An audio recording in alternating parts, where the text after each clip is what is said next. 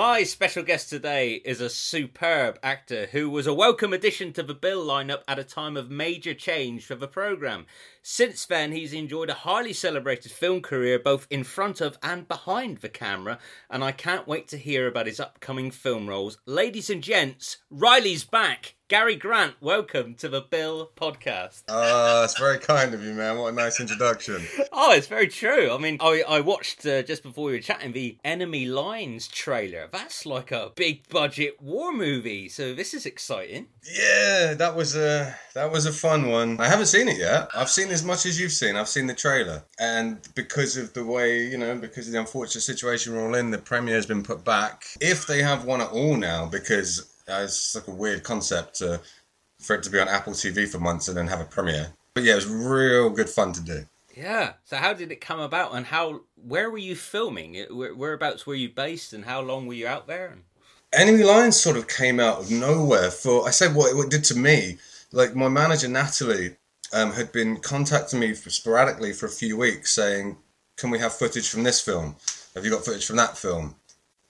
And then um, she called me December 2018 and just said, "I need you to uh, be available tomorrow for a interview on Skype with the director of this film tomorrow." Um, which I was, and we did. And the next thing I know, I got called and I was booked, and I was off to Belarus two weeks later, and I was there for the next five weeks, six weeks, something like that. Wow. And it's like a proper big budget movie, isn't it? You know, it's like you got tanks, and I think there's a shot of you throwing a grenade in the trailer, if I'm right. You know, this is action packed stuff. There, there is, and there are a couple of actors from that film that will enjoy that statement, given the outtakes of me unsuccessfully throwing that grenade that happened previously to the one that somehow made the trailer.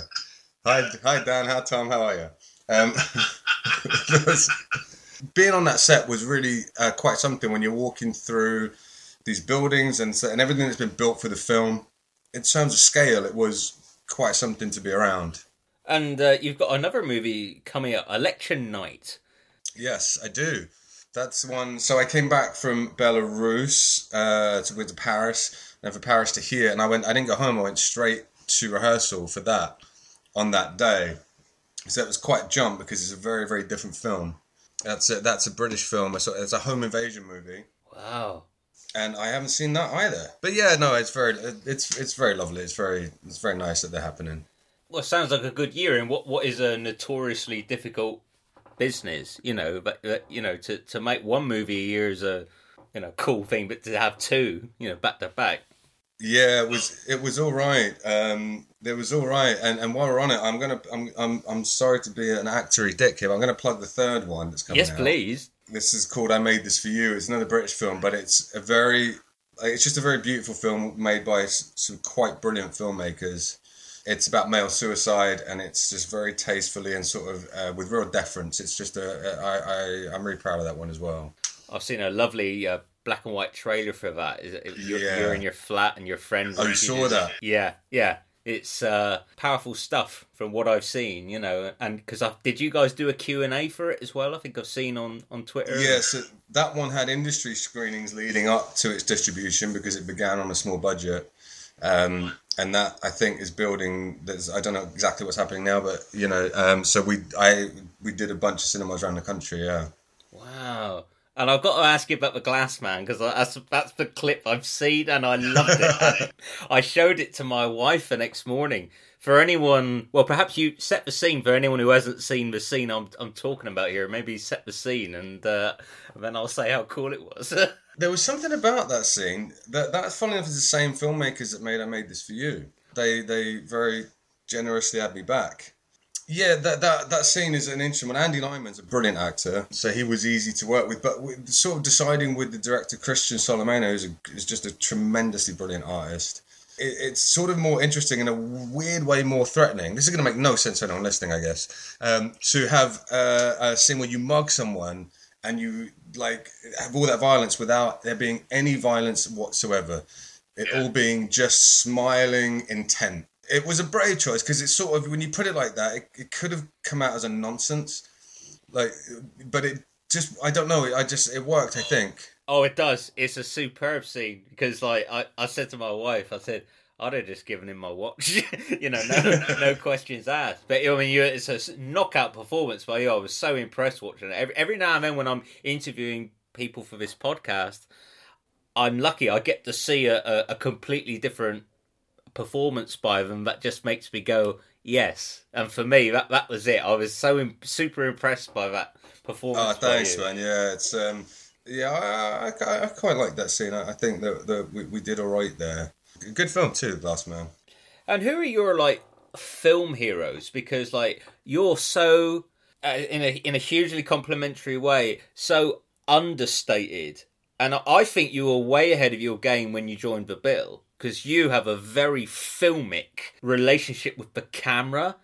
And like what is now the sort of desired method of acting i felt like you were way ahead of your game 20 years ago playing this very subtle huge air of mystery about you you know? You're like quietly watching and taking everything in and like it's it's a super performance. I'm a, I'm a great believer in doing your work before you get to set in terms of building the character so you understand who you are and why you're there and so you can do as little as possible because you know why you're there you, you, know how you're supposed to feel and all that type of stuff. So you've sort of done that work at home. And so I'm a great believer in film that less is more. I think anything theatrical looks exactly that theatrical, unless it's a role that calls for that. But generally speaking, and it's interesting that you refer it to the time in the bill because I think I, I looked back, you know, when they rerun the show yeah. on channel 5068. I I saw a couple of them and I watched them and I I was what I found that I, I was slightly bored watching myself. Really? And I wondered if, if I'd sort of got and I and now I think it's because I didn't understand certain things like frame size and things at the time. I was playing it at that small level, regardless of the technical position it was in. Right. So right. often it would get what things I was doing, or I was hopefully doing, were getting lost because I was imagining it was really close on me, but actually it was quite a middle wide shot, which wasn't picking up any subtlety. Mm. So it just looked like I was just sort of there. No, I, I, think it was uh, very realistic. Uh, like I, it's a great line. You, it's my favourite Riley line. You track your brother down to a pub, and he says, "What you found me?" And you just say, "I'm a detective." I'm not doing you justice at all with my recreation of that line, but you just say it like so coolly but matter of fact like i'm a detective. Of course i found you you know. Yeah, but yeah you smashed it. I, I, uh, tell us how, how that came along because you had a very quick start in your career didn't you from like pretty much instantly a regular in hollyoaks right from the off. So how did it all begin for you? I was a regular in hollyoaks three months after i left the bar i was working in wow. So, and that wasn't because i had a gig that was to try and make it i'd saved up money yeah had the idea of becoming that. actor, did a couple short courses, and went to an audition um, that my agent sent me to. It's one of those stories that I'm sure you've heard from actors for a, a thousand times. I went to this to audition for it, and it was a hotel corridor, and I swear there must have been 300 guys there. Wow. Like, some of them looked like they'd been there for a month. They just like just sat against the wall, turning grey. As like, I'm not, and I just thought, what's the point? Like they know what they're doing. There's so many. I very nearly just turned around and just went, go back to work, for God's sake. But I decided to wait around and I went in, and uh, my manager at the time called me and said, right, you have to go to Liverpool now. And there were six of us. So we went to Liverpool with the six record and it was booked.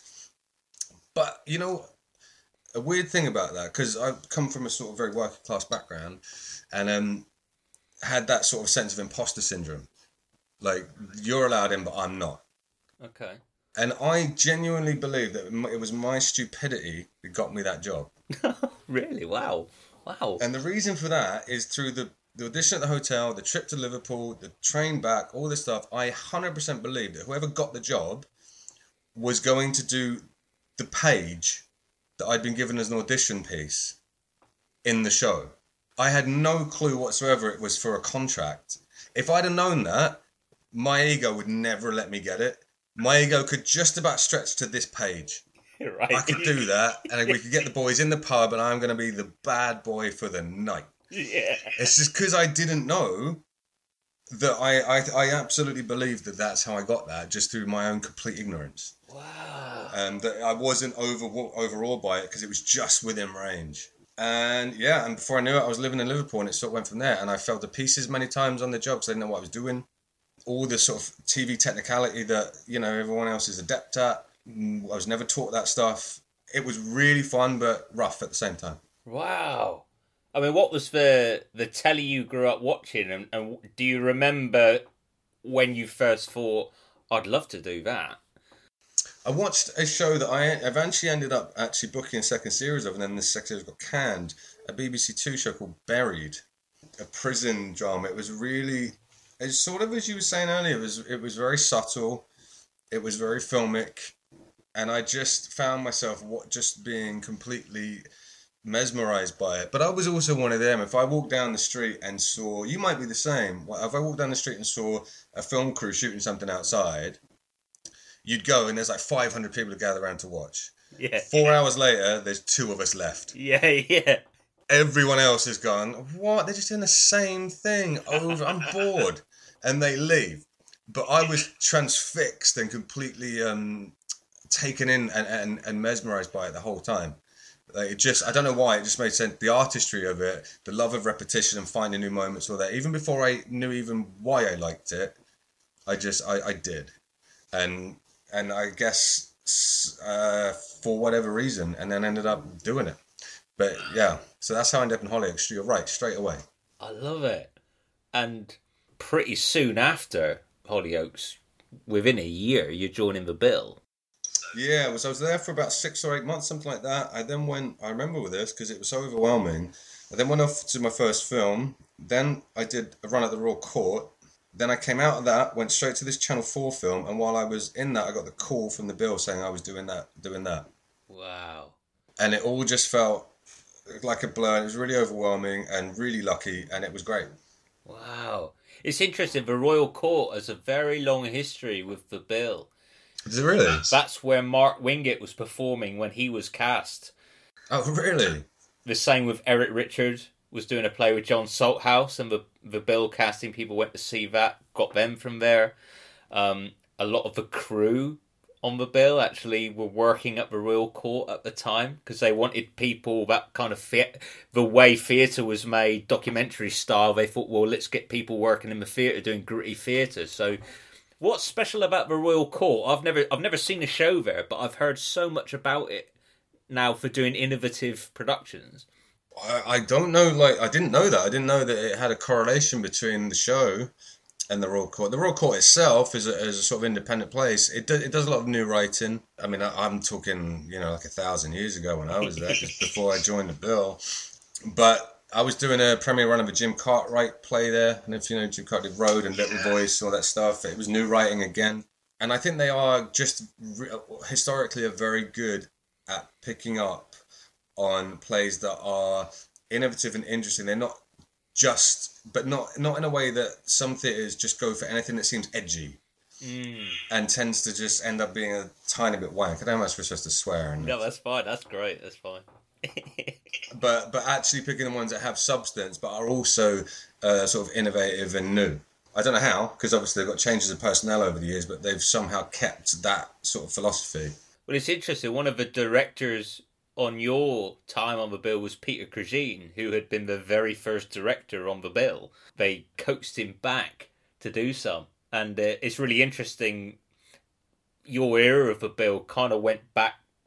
It was a restart for the show, wasn't it? You guys all came in, hot brand new CID team, and it was new millennium, new start for the bill. But they they got quite a few of the old hands who'd nurtured the show right at the beginning to come back and direct behind the scenes as well. So, Well, he he, was my favourite. oh wow, Who you mentioned, Peter Cregeen. He was my favourite. oh wow, what what what was he? I've met him and a delightful man. What's he like as a director? He's very very good. Like uh, even to this, he would never know this, but even if he even remembers doing this, the depths we did, he, he I, I I learnt a huge amount just standing and watching the way he operated as a director. Um, and I still sort of call him into my memory occasionally when I think I'm doing too much if I'm directing something and I'm overloading the actors with too much information, that it becomes a bit of a frequency jam. I think back to Peter and the way that he would give concise, short pieces of direction that would change a scene. Like my favorite example of this, I was doing a, a scene with Mark. Remember Mark Burtis? Oh yeah, played your brother. Yeah. Yeah. Now he's just Mark's one of them. Um, I haven't seen him since. Lovely dude. He was just very. He's just one of those people that he's just got talent just running through him. Like sort of head. It's just in him. Head to toe. You can't buy that. Mark Burtis was an exceptional, yeah, really really strong actor. Um, so we're doing this scene where I'm showing him suspects that I think that he knows while he's taking a bath. Oh yeah, yeah. You know what I'm talking about? It's a great scene. Yeah. and I kind of get I break into the bathroom. I'm showing, and we were playing it. Um, well, I thought quite well. I mean, we rehearsed it, doing it. The tension was good. The sort of seriousness of the situation was really good. And to my sort of uh, limited understanding at the time of what a scene should have, I thought we I thought we had it. And then Peter came in and just gave genuinely one of the best pieces of direction I've ever heard in my life to this day. With all the seriousness and all the repercussions that that character would have to go through if they got found out and all the sort of criminality of it, Peter said to Mark, just keep one thing in mind all the way through. Just remember, I'm having a bath here and I'm naked. and it was just genius. It was just such a brilliant piece of direction because Mark was just brilliant anyway, but that just added that underlying truth of the whole thing. Yeah. That yeah, that we'd sort of forgotten the environment a little bit. He was right, Wow. um, and it was so simple. And I think at that time, if I was director, I would have come in and like way overcomplicated it. You know, you need to think about this and remember that this happened and da da da da da. He just he, he knew we had that bit, but we didn't have the more mundane underlying truth of it. So he gave us that, and I just think that was so simple and one of the best pieces of direction I've ever I've ever had. Oh, I love it. I mean, how on your radar was the show? Had you grown up watching it at all before you were joining it? I, I yeah, I, I have I have, have quite strong visual memories of my mum ironing while the theme tune's on over there. You know yeah. that that combined audio visual reference. I can sort of hear it now. Um, so yeah, it was it was yeah, we, it was definitely something we watched, not necessarily religiously, but it, I'll, I'll be surprised if we went two weeks without seeing an episode. Wow. So, uh, how did your mum react when you were in it? You know, that must have been pretty something. Yeah, I think she was as surprised as I was. Like, but yeah, the, again, because there are these established characters that, that you know very well. Obviously, people like Jeff yeah. and you know and Mark, and and just to be sort of jumping in amongst it again, that imposter syndrome. You feel like it's just the most obvious "Where's Wally" ever. Who's the person in the, in that scene who shouldn't be there? and and that's sort of what it feels like, particularly at that age, to look at it. But it was great. I mean, like it was very exciting. Yeah. Did it help the fact you were joining with like there were six of you joining for that very first episode? Did that help sort of that you you weren't the only new guy? Yes, I think so. I think it's weird. I think my because I, listened to a little bit of your um your podcast with Ben Yeah. and with Steve, and I joined at the same time as Steve and roughly the same time as Ben, as I remember.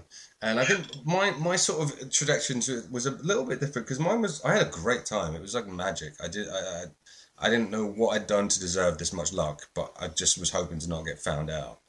Um, right. but I was a, quite a non-joiner. I didn't like going to group things, so I was. It was all sort of. Uh, on, I was doing things very much on my own and coming back to my old mates and, and enjoying it with them. Um, So I didn't necessarily um, sort of jump into, and I still don't now, even these days, jump into like the social aspect of, of the group that was already established. But because there were a few of us joining together, yeah, I got to know people relatively well, like Jed, Simmons, Natalie, um, Steve, we love, and, and all them guys. I think it probably was helpful because we could refer to each other if people were saying things, you know, when it came out and there was, the, you know, in the newspapers doing things in magazines or people on forums saying they liked us or they hated us, then it wasn't just you, it was other people you could go and laugh about it with. And were, were you aware of that at the time? That kind of forum chat, and because it was a big, big change for the show, and a lot of the old guard had just gone, and you've all got that tough job of being the new face of Sun Hill CID, you know. So Um, we were aware of it. I'm pretty sure, like, I'm fairly sure. If, if my memory serves me correctly, I'm so sure that the gen, the sort of hardcore Bill fans, the ultras, yeah, yeah, It's the, the sort of ultra, and there are some. I think they sort of hated us, um, and I didn't blame them. I completely understood why they would, because it's it, you know back when I was growing up, you're watching it. You're watching Tosh Lines. You're watching a play for today. Yeah, you're watching yeah. a self-contained story that has a beginning, a middle, and an end, and you can talk about and it and it just and it served that purpose, and it did it brilliantly. Mm. Like it just did it brilliantly, and then we came in, and interestingly, I learned this from after you contacted me, listening to you. yeah. I didn't actually know this that um, when we joined, that it did a lot good for the viewing figures. Yes, it did. Yeah. I was really surprised to hear that. Yeah, it saved the sh- I mean, I remember watching these episodes at, at the time because I grew up with a Bill. You know, my mum and dad got me into it, and, and I used to watch it with my nan and granddad. So similar to you, just happy memories of that shared experience of watching it.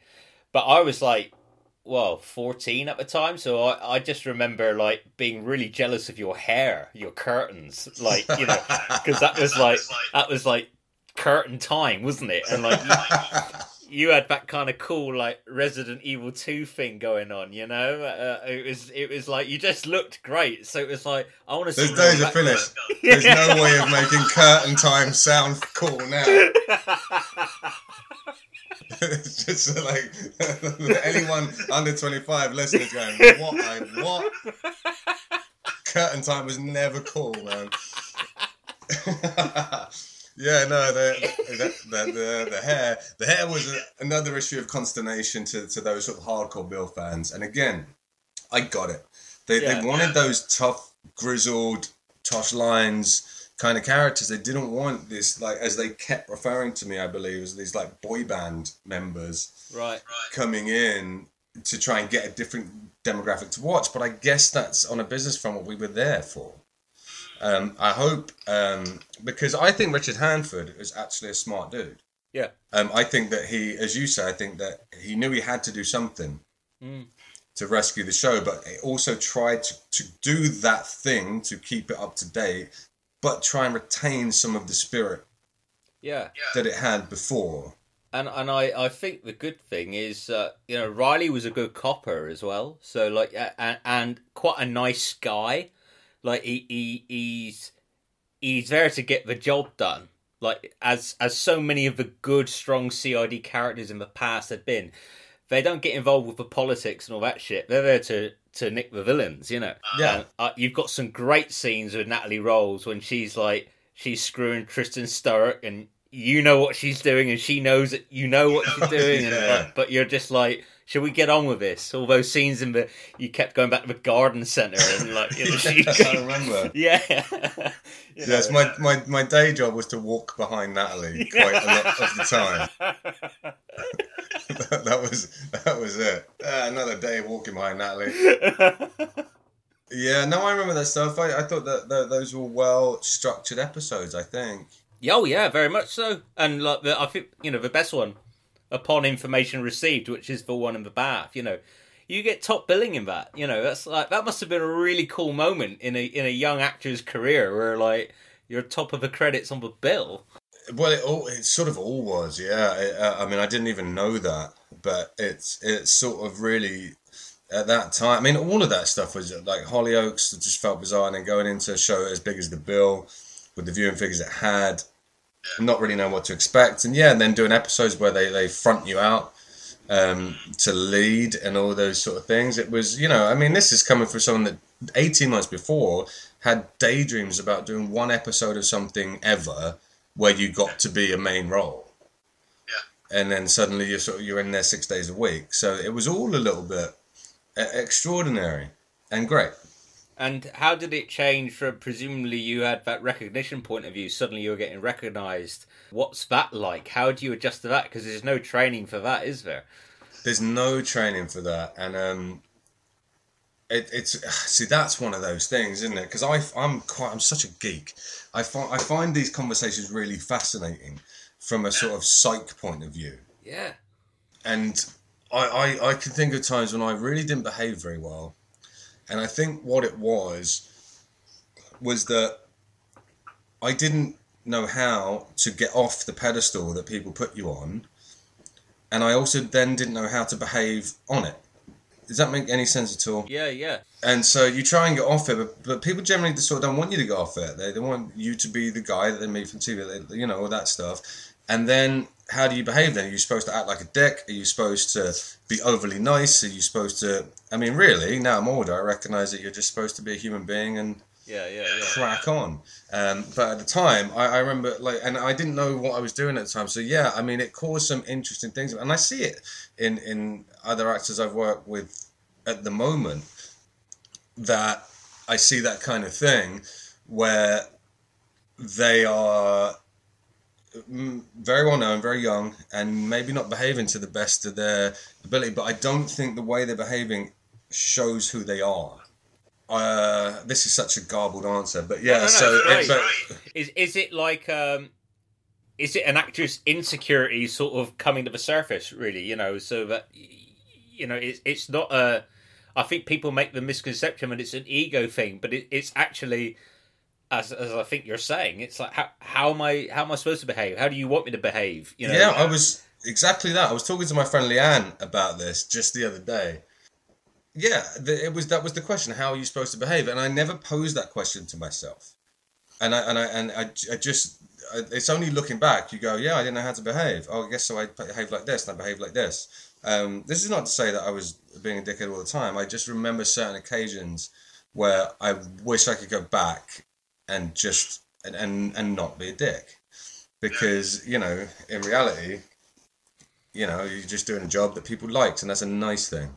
Um, but yeah so but but but I sort of like that question I guess is, is the point that that there's nothing that sort of prepares you for it and it has weird repercussions. Um, but I also really really happily dislike anyone in the public eye that moans about it because if the worst part of your job is that people come up to you all day being nice to you, shut the yeah, yeah, yeah. like. Just try doing eight pound an hour on a crowded tube. If, the, if if that's if the worst part of your day is that too many people are being nice to you, shut up. Yeah. Um, and so and that you know that I think that too that it that is interesting and it is difficult in its own little way. But really, if that's the tough part of your job, your job's all right.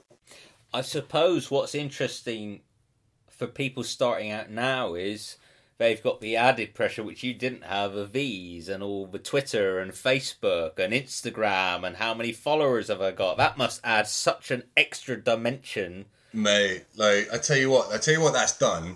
That's made sort of film and TV parties way less interesting than they used to be. Right. We're trying to think about. I was going one a while ago. I was sitting there with one of the actors, going, "Why are part like these sort of sneaky, hidden away parties? Like, why are they no not riotous and interesting like they used to be?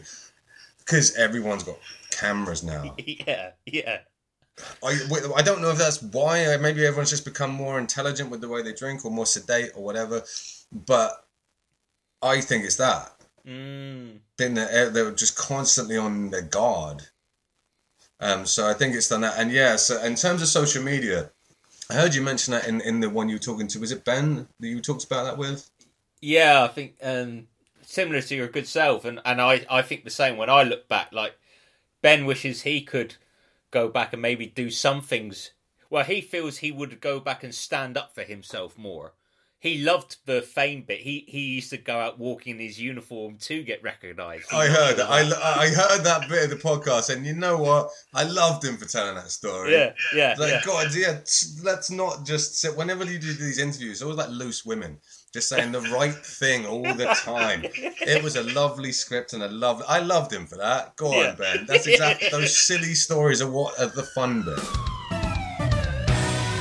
such a cool guy. I loved talking to Gary, and this has very quickly become one of my favourite podcasts. More Gold Dust to come in part two, so stay tuned. In the meantime, stay home and stay safe. Bye for now.